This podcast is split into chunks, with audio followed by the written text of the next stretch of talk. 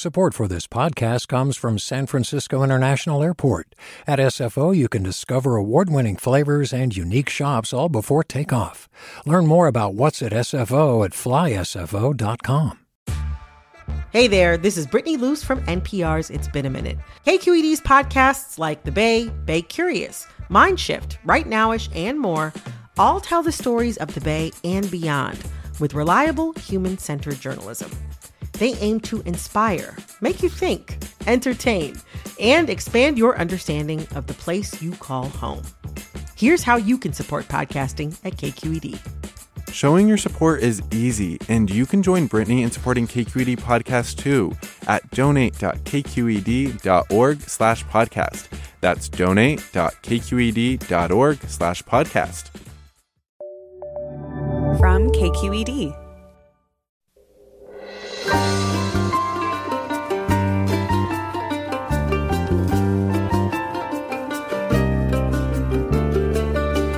From KQED Public Radio in San Francisco, I'm Mina Kim. Coming up on Forum, as May 1st approaches, high school seniors across California who applied to college are making their final decisions, capping off an application process like no other. The pandemic closed high schools to in person learning, canceled standardized tests, pushed campus tours online. At the same time, application volumes ballooned at the most competitive schools even as some students postpone college due to pandemic driven financial pressures and new responsibilities at home. We look at college admissions in the COVID era. Join us.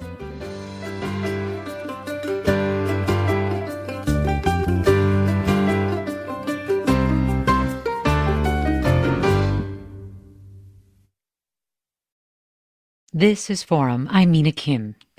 The college admissions process was changed by COVID 19. Virtual campus tours, suspended standardized tests, record numbers of applications, and dwindling acceptance rates. This hour, we'll hear from California high school seniors about their college application experience and where they're headed this fall. And joining me first is Stephanie Contreras Reyes, a high school senior at Orthopedic Hospital Medical Magnet High School in Los Angeles. Stephanie Contreras Reyes, thanks so much for joining us. Thank you so much for having me. So, I understand that COVID 19 took a particularly hard toll on your family. Can you talk about last summer as you were preparing to enter your senior year and why that time was so tough? Definitely. I feel like the COVID 19 pandemic has posed a lot of challenges um, health wise and just personally. Um, my family was tested positive for COVID 19 back in June. Uh, so you can imagine how difficult it was to live in a nine person household and kind of still practice social distancing. Um, at that time, I was very sick, and my mom, who has diabetes, and my younger brother, who has asthma, um, also underwent the COVID 19. Um, so definitely, it was really difficult to focus on my schoolwork and yet try to take care of them, administer insulin to my mom, and just be on top of everyone. Um, it's definitely been very difficult as a first generation student um, and especially virtually be able to reach out for support in order to apply for college apply for financial aid so it's definitely uh, a really difficult obstacle for for not only myself but um, for a lot of seniors throughout the county and throughout the nation Sounds like you had to figure out a lot of this process on your own. Was there a point where you were worried that you might not even go to college this fall? Definitely. Um, I mentioned that I was a first generation student, um, a low income Latina. So I always uh, strive for college because my parents only had the opportunity to pursue a ninth grade education. And um, as immigrants, they always embedded the idea that I needed to advocate for my educational needs. And doing so, I, regardless of what was happening during the summer, regardless of whether we were sick, or whether uh, my dad lost his job and we faced financial hardship, I definitely had my mindset in attending college. Um, I promised myself I wouldn't uh, force my parents to pay a cent for my education. So I constantly applied for rent relief when we really weren't sure if we had a stable home and definitely con- consistently applied to scholarships in order to um, attend college, yeah, as the first in my family. Wow, Stephanie. And so, where are you headed this fall? Um, I still have not made a decision, but amongst the um, colleges that I am considering are Stanford University and the University of Southern California. Um, where were you able to find that support and, and motivate yourself that way? Definitely. Um, I feel like it's definitely rooted in my community. Um, I came in a, from a community that's really low income and you don't really see too many kids pursue higher education. And that motivated me to to be the first you know but definitely not the last.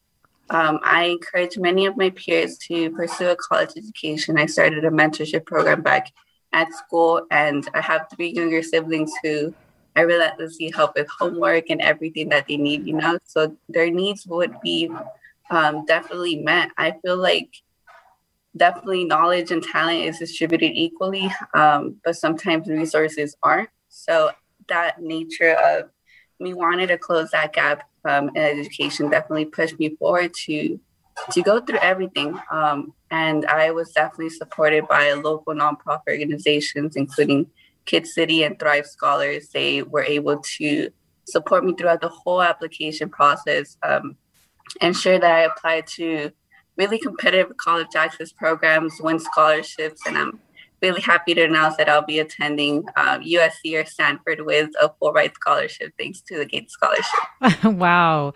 Well, that is that is really great. I'm so happy for you. Just want to ask you before I let you go, what are you most nervous or excited about in terms of going to school? yeah, definitely. I feel like I've always uh, wanted to find a community. No matter where I would end up, I feel like community support is really essential to me pursuing my higher education. I feel like whether I end up at Stanford and um, live a, more than a thousand miles from home, I know that eventually I'll come back with a resource and, and knowledge to, to kind of make that cycle and invest in my community, um, invest in students like myself who are Latinos and are low income and first generation students and want to see someone like them um, pursue higher education and achieve their dreams. So I definitely want to set that example and, and hopefully inspire many others. Stephanie Contreras Reyes, thank you so much for talking with us. Thank you so much for having me. Joining me now is Audrey Dow, Senior Vice President, of the Campaign for College Opportunity, a California nonprofit policy and research organization focused on ensuring all Californians have an equal opportunity to attend and succeed in college. Audrey Dow, thanks so much for joining us. Audrey Dow, are you there? You might need to unmute. Thank you for having me. Thank you so much. so we just heard from Stephanie Contreras Reyes, who reminded me just how stressful the college application experience can be, especially for first generation students. And then add a pandemic to that. Oh my. And so happy for her options. Um, wondering, Audrey Dow, if you could lay out some of the major differences you noticed in California's admissions world this year beginning with the fact that so many schools, UCs, for example, we're seeing record numbers of applications. Why is that? Absolutely. Well, I think that you know this was a year unlike any other year we've we've had in the past. Um, you know, students were contending with a pandemic um, and abruptly transitioning from in-person instruction to online instruction in in very short order um, you know, there was a lot that had to be uh, thought about and planned for um, to keep students on the trajectory of going to college. And there were lots of discussions and debates about grading policies. Uh, clearly, we saw the CSU and UC in California uh, rethinking uh, admissions tests and, and putting a pause on the SAT and ACT, really recognizing the challenges students would have trying to access um, a place to take those tests, as well as um, the inability in many instances to even prepare for those types of tests. And so, um, you know, I think what we ended up seeing um, was was um, a surge in applications to our pu- public four-year universities in California, and I would attribute that uh, significantly to students wanting to stay in California uh, mm. because of the pandemic and probably not um, applying necessarily outside of the state. I would also attribute it to the fact that the SAT and ACT were not a part of the equation. We know that many students by just having the SAT and ACT as um, part of the admissions requirement, many students see that and and and consider it a barrier, feel that they won't perform well, and so they opt not to apply. And so doing away with those tests definitely likely increased the amount of students participating. Um, so that's, you know, I think the good news on the four year side is that we did see this increase in applications. But there's really, really bad news um, that we all need to contend with. And that's that at our California community colleges that serve about 2 million students, it's by far the largest system of higher education you know in the country but it is the, where the majority of students in california go to college when they do go to college we saw a drop between fall of 2019 um, to fall 2020 in enrollment at the community colleges of well over 200,000 students. That is almost, you know, that, that is the size of the entire University of California system. That's not insignificant, and that will have major repercussions for the state and its economy um, if, if we don't do if we don't act diligently really to reattract those students and re-enroll them so you're saying while UCs, for example, drew record numbers of applica- applications. Cal State's community colleges saw massive declines in applications. Did the pandemic make college out of reach for some students? I think what the pandemic did was exacerbated existing barriers for students. You know, we know that there is a, a real digital divide, and so we had students who couldn't access the online platforms um, that education was now being delivered on. We saw that students just really couldn't physically take courses at home because they may be living, um, you know, in a in a home with several other people trying to go to school and work at the same time. Um, and then we saw, you know, students who had to postpone college because uh, they had to work and help contribute to a family's bottom line. They could have had a family, you know, whether that was because family members lost a job or because family members became sick, because family members died. Um, so there were a lot of, of reasons. We know that our low income first generation students are, without a pandemic, struggling to support their own families financially. Um, we know again that there is a lot of responsibility placed on our low income students to be integral parts of their family with child care, um, maybe of younger siblings, or taking on, again, household responsibilities. So all of that became exacerbated um, during this pandemic. I think the other thing that we can't forget is the fact that, you know, because students were home, they didn't have the benefit of some of the intrusive supports that our high schools provide. So, intrusive counseling, um, intrusive outreach to the students to say, hey, stay on track, complete that FAFSA, um, get your applications in, enroll in school. Um, and so, in many instances, students were really isolated um, on islands in their homes. Um, and if they didn't have, you know, a, uh, an organization like Stephanie benefited from, like a Kid City, a Southern California College Access Network, if they didn't have those extra supports, many of them just you know, did not have the support to keep enrolling. We're talking about college admissions during a pandemic year with Audrey Dow, the Campaign for College Opportunity, a California nonprofit policy and research organization focused on getting Californians to attend and succeed in college. Inviting you, our listeners, to join the conversation. Parents and students, what was your experience applying to college like this year? How are you feeling about your options? What is influencing your final decisions? 866 733 6786 is the number to call. Again, 866 733 6786.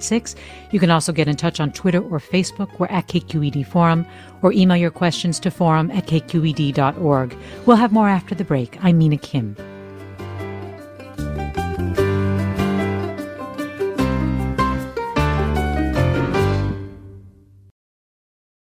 Support for Forum comes from San Francisco Opera. Set 10 years after a school shooting, the critically acclaimed opera Innocence takes us into a complex emotional journey where our understanding of innocence and guilt is constantly upended.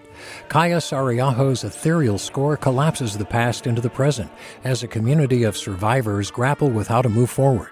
Don't miss the highly anticipated American premiere of Innocence, June 1st through 21st. Learn more at sfopera.com. This is Forum. I'm Mina Kim. High school seniors who applied to college across California are making a major life decision where to go after a pandemic rocked the application process and made them rethink their priorities. We're hearing from some of these students today, and joining me now is Maria Maldonado, a senior from Ramón C. Cortines School of Visual and Performing Arts in Los Angeles, who'll be heading to UC Berkeley. Maria Maldonado, thanks so much for joining us. Hello, good morning. Thank you for having me and congratulations.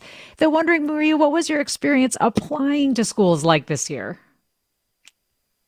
My experience was definitely not what I had been preparing for like my whole life. Um, since the beginning, I knew that I was going to apply to college and I had an idea of how that was going to go. And then the pandemic struck and just everything was so different and like foreign than it already was because I'm a first generation student and I was just super overwhelming and I struggled with it. Did you end up applying to more schools than you thought you would? Um sort of yeah, I did um I was initially just planning on go applying to safe schools or just like UCs. Uh, but then I ended up applying to more schools than I had thought. You considered going out of state, I understand. Did the pandemic play a role in your decision not to? Definitely, yeah. I had initially planned to go outside um, because I wanted to like make uh, new experiences and see different weather. I've been living in LA since forever and I hardly travel. And when the pandemic struck, and we had to social distance and i was away from a lot of my friends and family. Uh, it really made me realize how i took for granted having my friends and family with me and i knew that going out of state was definitely not something that i could be able to handle. How are you feeling now and do you know what you're going to major in? I'm feeling definitely better and i am going to uc berkeley for chemical engineering well, Maria Maldonado, we wish you the very best of luck. Thanks so much for joining us. Thank you very much. We also have on the line with us Jacqueline Kame, a high school senior who will be attending community college next fall. Jacqueline Kame, thanks so much for joining us. Thank you so much for having me. So it sounded like in your case that your time at home actually made it a little easier to apply to schools. Why was that? So, for me, the reason why um, this pandemic actually made it a little bit easier for me to focus on my applications was because I'm actually the captain of my school's national award winning dance team. And in a typical year, we spend between 12 and 15 hours every week practicing our routines so that we can prepare for national competitions. And so that's a very time consuming activity. So, what the pandemic what the pandemic actually did was it allowed me some time to really reflect even more so on who I am, what I know I want to do in the future, and what career path I'm interested in. And so that helped me learn a lot more about myself. And it also gave me time to research the colleges that I was really interested in going to. I know you initially planned to go to a four year school and study psychology and got into two of your top choices, but what did you decide was ultimately right for you and why? So the decision to decide um, which school I would go with was actually it was quite a difficult choice because I was really excited about these top two schools that I got into, and I was really excited about going. But one of the biggest problems with where to go was actually finances, and so my parents worked really hard. They saved as much money as they could so that our family could be in the middle class, and then the major problem came in where we were in a bracket where we wouldn't be receiving financial aid, but we also weren't at the top where we could pay for the entire college tuition on our own.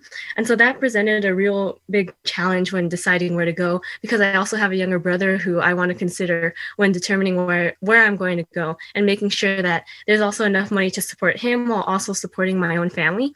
And so even though it was a very difficult decision because it became a question of deciding between a dream of going to a four-year institution but also trying to keep my family in a strong financial standing. Ultimately, what I decided to do was I'm deciding to go to community college because the first two years of tuition are free, and so that's going to save like between seventy thousand dollars and one hundred forty thousand dollars, which is definitely really going to help my family. And I'll be able to get my GEs done, enter an honor honors scholars program where I can take different honors classes, and then hopefully transfer into the university of my dreams, going for it again. Well, uh, Jacqueline Kame, so how are you feeling about that decision now? You sound pretty excited. I actually am really excited about this decision. At first, I was a little bit disappointed because, like I was saying initially, my dream was to go straight into a four year institution. But now that I can see the benefits of community college and I'll also be helping my family, I feel a lot better about my decision. And I'm actually very excited to go to community college. Jacqueline Kame, thanks so much for talking with us and congratulations. Thank you so much for having me. Again, we're talking about college admissions during a pandemic year. We're hearing from high school seniors and also from Audrey Dow, Senior Vice President at the Campaign for College Opportunity, a, co- a, California nonprofit organization dedicated to helping Californians attend and succeed in school. We were just saying before the break, Audrey Dow, that so few students, or at least community colleges, are seeing a massive decline in enrollment. Why don't more students take this road? Because as I understand it, transfer students have a higher admission rate and are more likely to be able to be admitted to the school of their choice two years later. Well, one, I think that, you know, we are seeing this massive drop in our California community colleges because students are, are opting not to go into higher education. Um, period. They are again having to work, having to support their families. They're unsure about what their their future holds. Um, I think with regards to transfer, I think there is in many um, in many situations a real myth out there that um, it is easy to go to a California community college, do your two years, and then transfer um, immediately to a four year university. When in reality, it really is only about 4% of those 2 million students that will transfer in two years. Um, and when you bump up the, the, the time to six years, you only have you know, just under 40% of all students transferring to a four year university. So imagine that, Mina. Only, again, under 40% of California community college students are transferring after six years of being enrolled. Um, we do have some real challenges with our transfer system in the California community colleges. And so it ends up being quite expensive in the long run.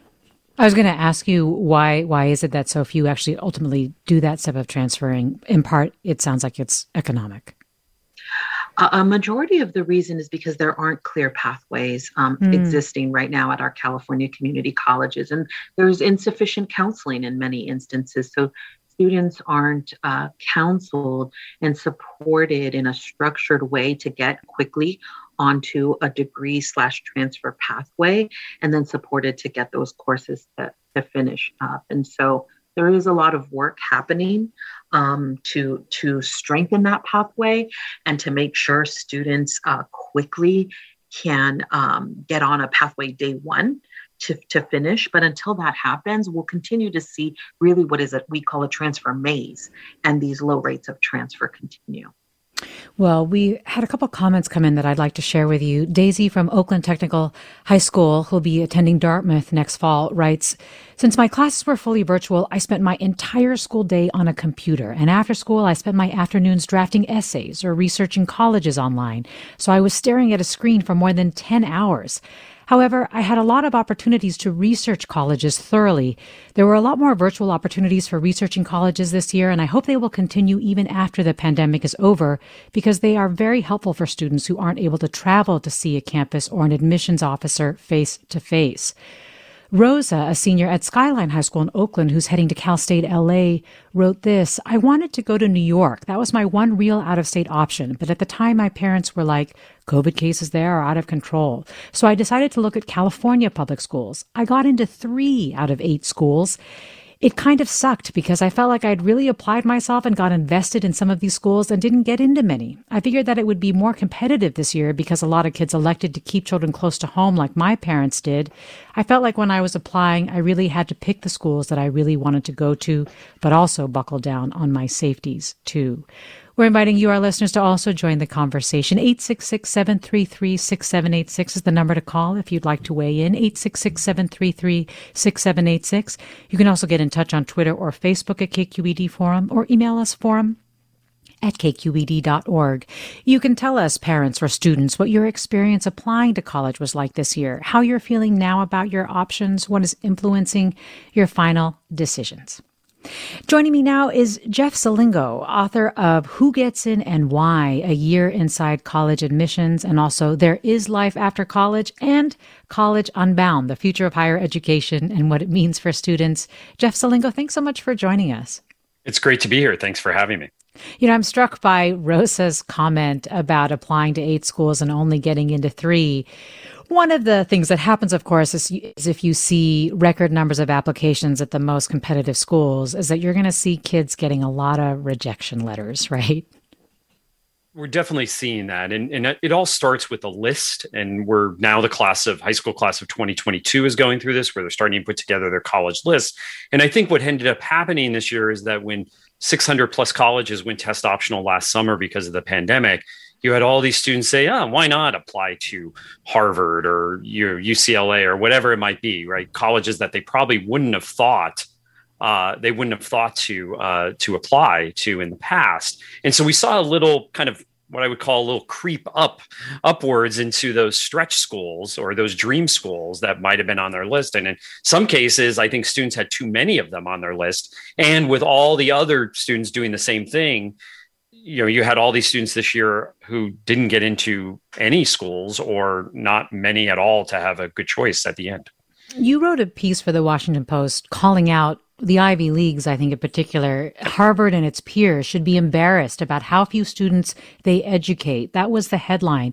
You say their minuscule admission rates are a sign of failure, not success. What do you mean by that? Well, when you think about it, you know, they're now rejecting because I think we should talk less about their acceptance rate and more about their rejection rate. They're now rejecting 97, 96, 97% of students who apply. Um, and so when you don't feel like you have any chance of, of getting in, and when there's so much more demand, right? Applications to Harvard this year went up 42%. And when I was embedded in these admissions offices for the year I spent inside college admissions for the book, Who Gets In and Why, over and over again, admissions officers would say to me, we could enroll five or six times the number of students we do and not have any impact on quality. That was the number of qual- high quality applicants they were getting. And the fact is, is that even as the number of high school graduates has grown by 42% uh, since 1980, the Ivy League enrollment as a whole has stayed at 14%, right? So most of these colleges have not grown at all, or they've grown essentially by maybe 10, 20, or a couple hundred students over the last 30 or 40 years. And and there's just no reason. I understand they're private institutions, but they get a huge public subsidy, both through the tax code uh, as well as uh, federal financial aid and federal research dollars. There's no reason that they can't grow a little bit more in order to sustain the de- huge demand by high quality students who want their education. And what do you see as the downstream effects of that? Well, it's obviously there's, you know, some of these students obviously are now not going to go to schools, you know, a little further down the pecking order, but we have huge demand for higher education from around the world uh, for uh, U.S. institutions. So it's not going to put necessarily downstream institutions out of business. It's just going to resort where students are are going, and I, I don't see anything anything wrong with that. There's no reason why that these institutions that spend a tremendous amount of money on education can't diversify their student bodies more, right? So largely they still are uh, helping students who, uh, uh, you know, where their parents or grandparents went to these schools, so legacies, uh, students from certain high schools, they still have feeder high schools. So there's no reason they can't enlarge their freshman class a little bit to meet that demand. And uh, do you want to say a little bit more about just how powerful they really are in terms of socioeconomic mobility if you have a school like this by your name? Oh, it's amazing, right? That if you go to one of these schools and you're in the bottom 20% of American incomes, uh, you your chances of ending up in the top 10% or even 1% are hugely helped by going to one of these schools. But the problem is, is that you know they enroll more people in the top 1% than they do in the bottom 20% so it's not that you know in many ways where you go to college doesn't matter because if you come from a family with you know the means to help you. And this was the issue with the varsity blues scandal a couple of years ago with the stars who tried to get their their sons and daughters into the top schools right? They had all of this social capital to get their kids you know well positioned for after college. But if you come from one of those bottom 20% of families in terms of american income and you go to one of these schools you're going to be shot into the top 1% you know so much more easily than if you went to any other school. So it does matter where you go for for low income students, first generation students, students of color, and and and many of these Ivy schools and near Ivy schools are just not enrolling enough of those students. Hmm. Well, let me go to caller Ann in Mountain View. Hi, Ann. Hi, uh, I wanted to add a little more information about the community college to transfer experience. Um, first of all, there's guaranteed transfer for many of the um, the programs. So, um, giving a statistic of how many people go to community college and then transfer and saying that that's your your chances is not realistic. The majority of people who go to community college and take community college classes aren't even going for a degree or a degree program. Um, they, they may have other reasons, like high school students who are taking classes and uh, uh, that you know concurrent enrollment classes, or um, people in the community who are taking classes in hmm. our local community, hundreds of students, hundreds go every year to the top tier UCs like Berkeley and UCLA, where only a handful get in applying as seniors. So that's that's a very wrong uh, way of looking at it. Um, it's you're, you, it really is a good situation going as a transfer, and there's guaranteed transfer to most of the um, UCs if you keep a certain GPA and you're in that program. However, mm. I will say this: the state needs to do a better job of supporting the community colleges so that they can offer the classes on a more regular basis and online because um, the problem is that um, students don't know that they can get the classes until they register, and the, and the community colleges are very constrained in um, in offering classes with a very high minimum number of students. If they don't meet that minimum, they have to cancel it. And this can affect how long it takes mm. students to be able to fulfill their, their transfer requirements. And you are raising a lot of things. I'd love to get Audrey and also Jeff to respond. Audrey. Audrey? Thanks so much, Mina. Yeah. Yeah. You know, I think that, you know, the research that we do at the Campaign for College Opportunity does you know, indicate that the majority of students who go to a community college do intend to transfer. They do believe that, um, you know, they want to get their their uh, their two year degree, um, and it's an affordable pathway. Um, to go to a four-year university. And when it works, it is fantastic. And the caller's absolutely right. There are transfer guarantees that exist through the associate degree transfer, through UC what's called TAG agreements. Um, sometimes the issues happen to be around where students want to go at the end. Most of these guarantees um, are guarantees to the UC system, the CSU system, not a particular campus. And so a lot of students opt then not to utilize those guarantees because um, they can't get into necessarily their campus of choice. But mm. still, even within uh, the guarantee programs um, that are available to students, far too few are are transferring. And I would say that you know when when you know with looking at students who intend to transfer, when over 60% of those students don't transfer after six years, I, I don't think that's a statistic we can be proud of, but I, I do think it is a call to action. Again, we're talking about college admissions during this pandemic year, what the experience was like, and what it tells us about the process that may need to change. If you want to join the conversation, 866 733 6786 is the number. Email us forum at kqed.org. Get in touch on Twitter or Facebook at KQED Forum. We'll have more after the break. I'm Mina Kim.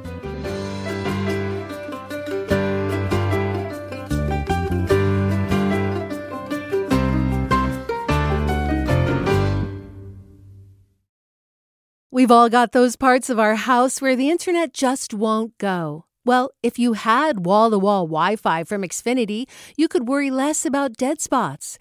Because with wall to wall Wi Fi from Xfinity, you get fast speeds, reliable connection in every room, and power for all of your devices, even when everyone's online.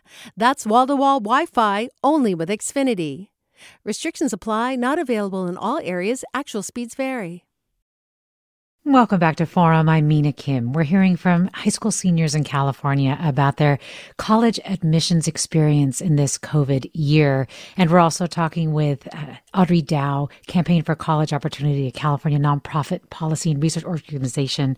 Audrey Dow is Senior Vice President there. And Jeff Selingo, author of several books about higher education, including Who Gets In and Why, A Year Inside College Admissions. You, our listeners, are with us telling us what your experience was like, how you're feeling about your options now, what's influencing your decisions about school. 866 733 6786, the number. Email address forum at kqed.org. Post comments on Twitter or Facebook at KQED Forum.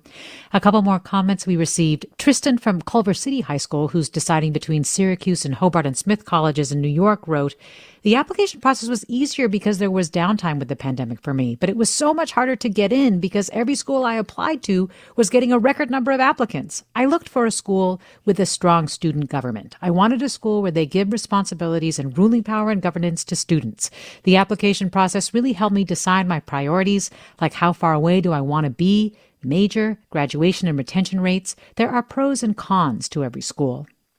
Vivian from Mark Keppel High School in Alhambra writes, when I got waitlisted to my dream school, I gave it more consideration that it was better for me to go to a school I got accepted to because there was a very slim chance I would get in off the waitlist. With that taken into consideration, I also thought about costs, location, school environment, and other factors. Jeff Selingo, can you talk about what happened with waitlists this year and what do you think of Vivian's choice? Uh, the wait list is an interesting thing because it's a bit of a misnomer. You know, when we think of a wait list, we think of, you know, going to a crowded restaurant and walking in and all the tables are taken. And so you just get on this list and, you know, maybe there's like 10 people on it and you know exactly where you fit on it. The thing about the wait list uh, at most colleges, universities, they actually build it into their enrollment model. In other words, they accept fewer students knowing that they're going to pull students off the waitlist. And why do they do that? Because they might want to look more selective by accepting fewer students. And so they know they'll accept fewer students because they have all these students on the wait list. And at some colleges, the wait list itself might be bigger than the entire freshman class they're waiting for. So at hmm. Davidson College, for example, which was one of the schools I was embedded with uh, for the book, you know, their freshman class is only five, 600 kids and their wait list might be twice as big. And the year I was there, they only pulled 24 students off that wait list. And the other thing about the wait list is that they don't have any order to it, right? So when when they have an opening, they look for the type of student they really want. That might be a full pay student, that might be a student from California, that might be a humanities major, whatever they need more of in that class. That's how they pick students off from the wait list. Mm. So I always tell students, um, you know, don't depend on that, right? If that's your, if that, that always should be a plan B. Your plan A should be to get into a school you can actually get a, a real offer for right from the beginning. Audrey Dow, do you say the same thing? I would. And, uh, you know, I think the good news, though, that we're hearing, Mina, with all of these student callers is that it, it is clear that students are understanding the value of a higher education. And i think that this is the big you know challenge and message we want to send out to your listeners is that you know college those with a college degree weathered this pandemic much better than those without a college degree. And we know that's true you know about weathering unemployment weathering poverty. A college degree is still incredibly valuable.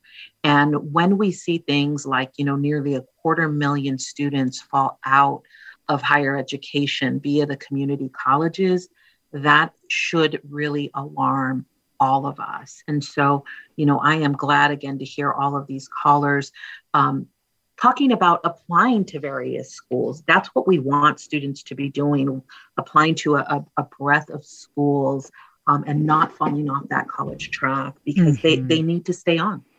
Well, let me go to caller Cynthia in Oakland. Hi, Cynthia. Yes, uh, what a pleasure to be on. Um, I'm a person of a certain age, um, but what I want to say is that um, my uh, grandmother was Armenian descent, and you know uh, came came to this country uh, by boat at the, at the turn of the century. My mother died when I was real young. I always had a dream to go to college, and anyways, uh, it was. Uh, I want to say I very much support first generation support. I, you know, I did my own homework myself. I applied to schools on my own because my grandmother couldn't um, help me. Uh, I went into the military uh, with two years of college. Then I finished at uh, Un- University of Maryland.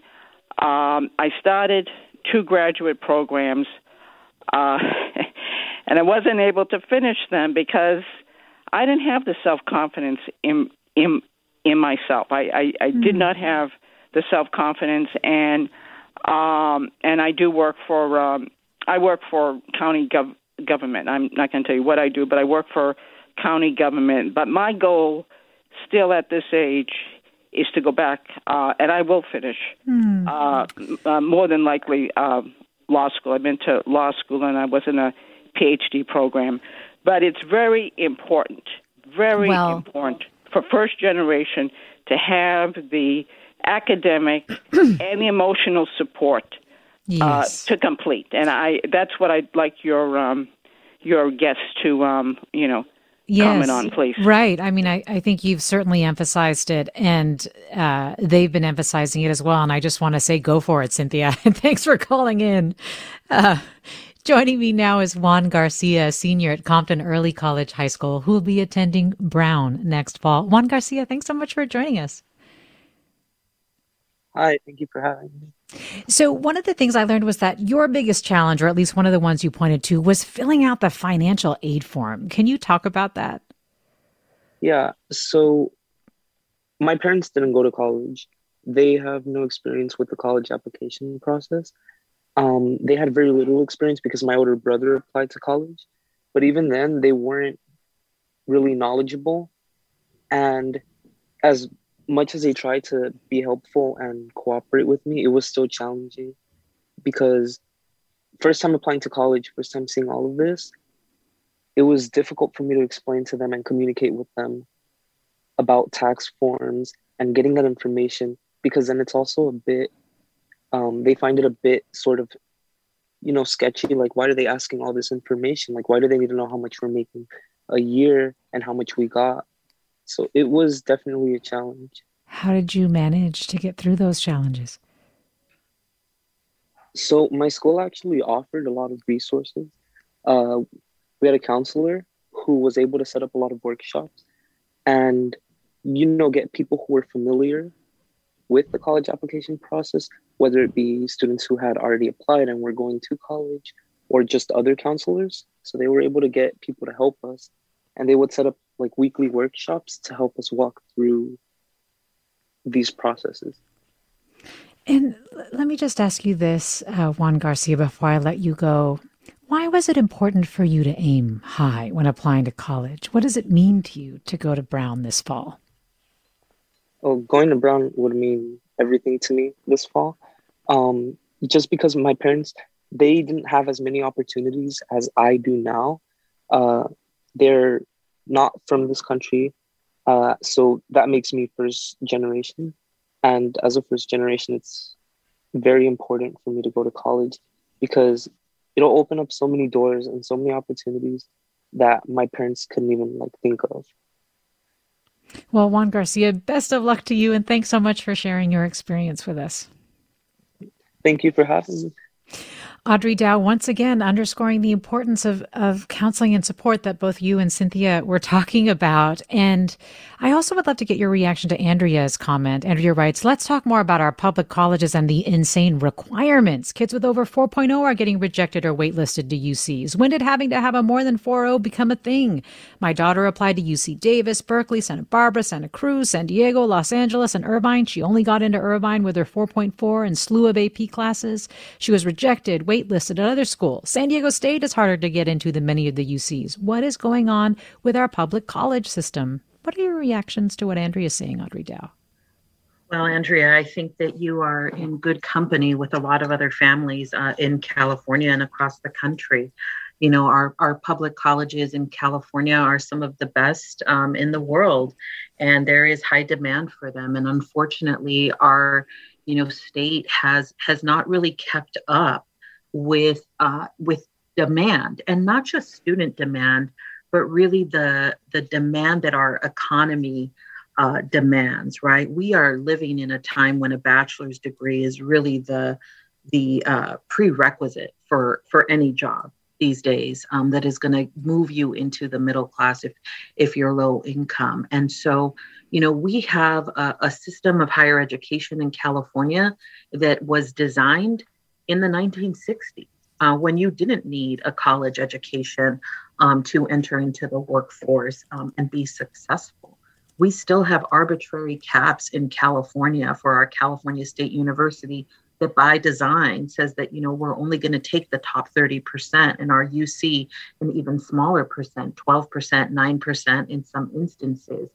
And so there's a real issue around you know how many spots we have available um, you know the stu- the the person who called in you know to say that their their student applied to several ucs and only got into UC Irvine. Well, one, congratulations.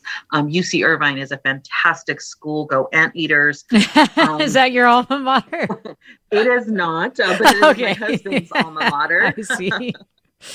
but you know, winning any spot at the UC is is winning the lottery, um, in my opinion, as as is the Cal State University. So I, I hope the caller's um, student child is feeling um, excellent about that about that option. But we absolutely need to have a conversation in California with our legislator, uh, with our legislature, with our governor about significantly expanding the space that's within um, our public colleges and universities to serve more students. And I think that this pandemic has opened up some potential opportunities for us to get more serious about, you know, hybrid learning, um, about the sharing of campus resources. We have 116 California community colleges across the state.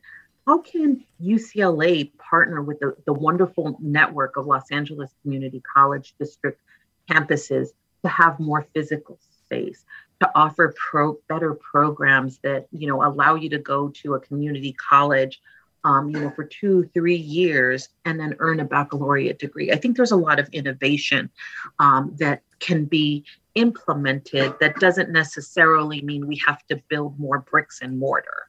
Um, there is bricks and mortar. Um, can we prioritize the resources to um, expand the number of spots for students, especially when our economy is demanding more baccalaureate degrees? Hmm. Let me go to Michael in Kensington. Hi, Michael. Thanks for calling. Yes. Hi. Good morning. Um, I'm calling in as uh, someone who's been a de- dean or director of admissions for the past, I don't know, 20 plus years. And I, I, I think that one of the big misnomers out there is is that there is um, a lot of weight on where you go as an undergrad in terms of your success in life, and the data just does not show that the data does not show that. I, I would strongly encourage people, if you haven't picked it up, uh, read Frank Bruni. Where you go is not who you'll be. Um, look at the data. New York Times did a wonderful data analysis, the upshot, the College Access Index, about top colleges in terms of economic uh, mobility. And you'll see most of those colleges on that list are actually not in the Ivy League, where uh, family income, student income increases significantly in terms of mobility. Mm. And I say this as someone who's done admissions both uh, in the Ivy League as well as uh, the UC and other places, well, Michael, and also done yeah. graduate and professional school admissions. Well, I, I have to thank you. I'm so glad to have that perspective. Jeff Selingo, would you agree with Michael's assessment? Yeah, I mean, I, he's absolutely right that uh, that especially around low income students going to schools where there's a lot of, of low income students and they serve them well, uh, they end up moving up the income mobility ladder as well. The thing about the Ivies is that uh, because of their far reach, their vast resources, and their incredible networks. If you are a low income student and you get the, you know, the you're lucky enough to go there, and it really is luck sometimes, um, they really will shoot you beyond anything else. And so for low income students, it, in some ways, it does matter where you go um, because they don't have the the the social capital that many middle class and upper middle class and wealthy families have for success after college. But I do agree with the, the caller that for many students, it doesn't matter where you go. And in fact, you can look at the uh, now the college scorecard, uh, the federal government college scorecard has outcomes by major uh, per school. So you could go mm. on the hmm. college scorecard, you could look at specific majors, and if earnings are important to you, and I think there's more than going to college than what you earn afterwards, but if that's important to you, you can see earnings across a variety of different schools are actually pretty similar in some majors no matter where you go. So i think that proves that that point. But i think particularly for low income students in some ways it does matter. Well very quickly jeff uh, we just have about 20 seconds or so. What are the things that were tried in this admissions year that you would like to see admissions keep?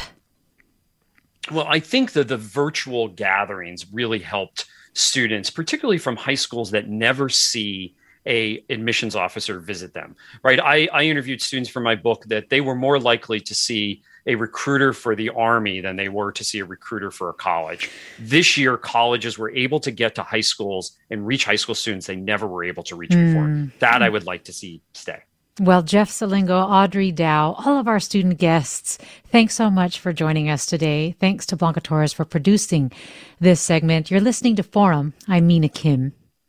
And in celebration of National Poetry Month in April, we asked listeners to submit recordings of their original poems for a chance to be featured on air. This week, we're featuring a poem from Paul Kelly Campos in South San Francisco. My name is Paul Kelly Campos, and the name of this piece is Popocatépetl. As I washed my hands, they felt like a stranger's, blue veined and purple nailed, and as I glanced through the foggy window, I caught a glimpse of myself on the roof with you on the roof, gravel shifting beneath us, you nudge out of the moist soil the green buds you've been working so hard on. The world is so large out here. I try my best to take it in with a breath. Standing below, you hand me the planter, and within it I can feel the wet, grainy heat of the life struggling to bloom. Quédate quieto, you yell to me in a command as you prepare what looks like golden empanadas in the kitchen. Estás como un niño baboso. Sentate. This loving and necessary ridicule casts you in the light of a different evening, in a house made of white adobe and reddish tiles, where the smell of fire, steaming earth, and flour are not far away. Sitting finally, I am unable to stop laughing even with the warm food in my mouth. I laugh at myself, at the absurdity around us, and most of all at my inability to stop laughing. My laughter continues until I cannot remember laughing and can only recall sobbing sorrowfully. But you are so strong, strong in ways that, sometimes, I am not sure I deserve. You drape yourself around my shoulders like a quilt and cool me down by telling me the story of Popocatépetl and Ixtaccíhuatl. Paul Kelly Campos, thanks for sharing Popocatépetl with us. Forum is produced by Ariana Proehl, Blanca Torres, and Caroline Smith. Susan Britton is lead producer. Our interim senior editor is Judy Campbell. Our engineers are Danny Bringer and Katie McMurran. Our interns are Leslie Torres and Kimia Akbari. Our executive editor is Ethan Tobin Lindsay, and our chief content officer is Holly Kernan. I'm Mina Kim. Have a great weekend.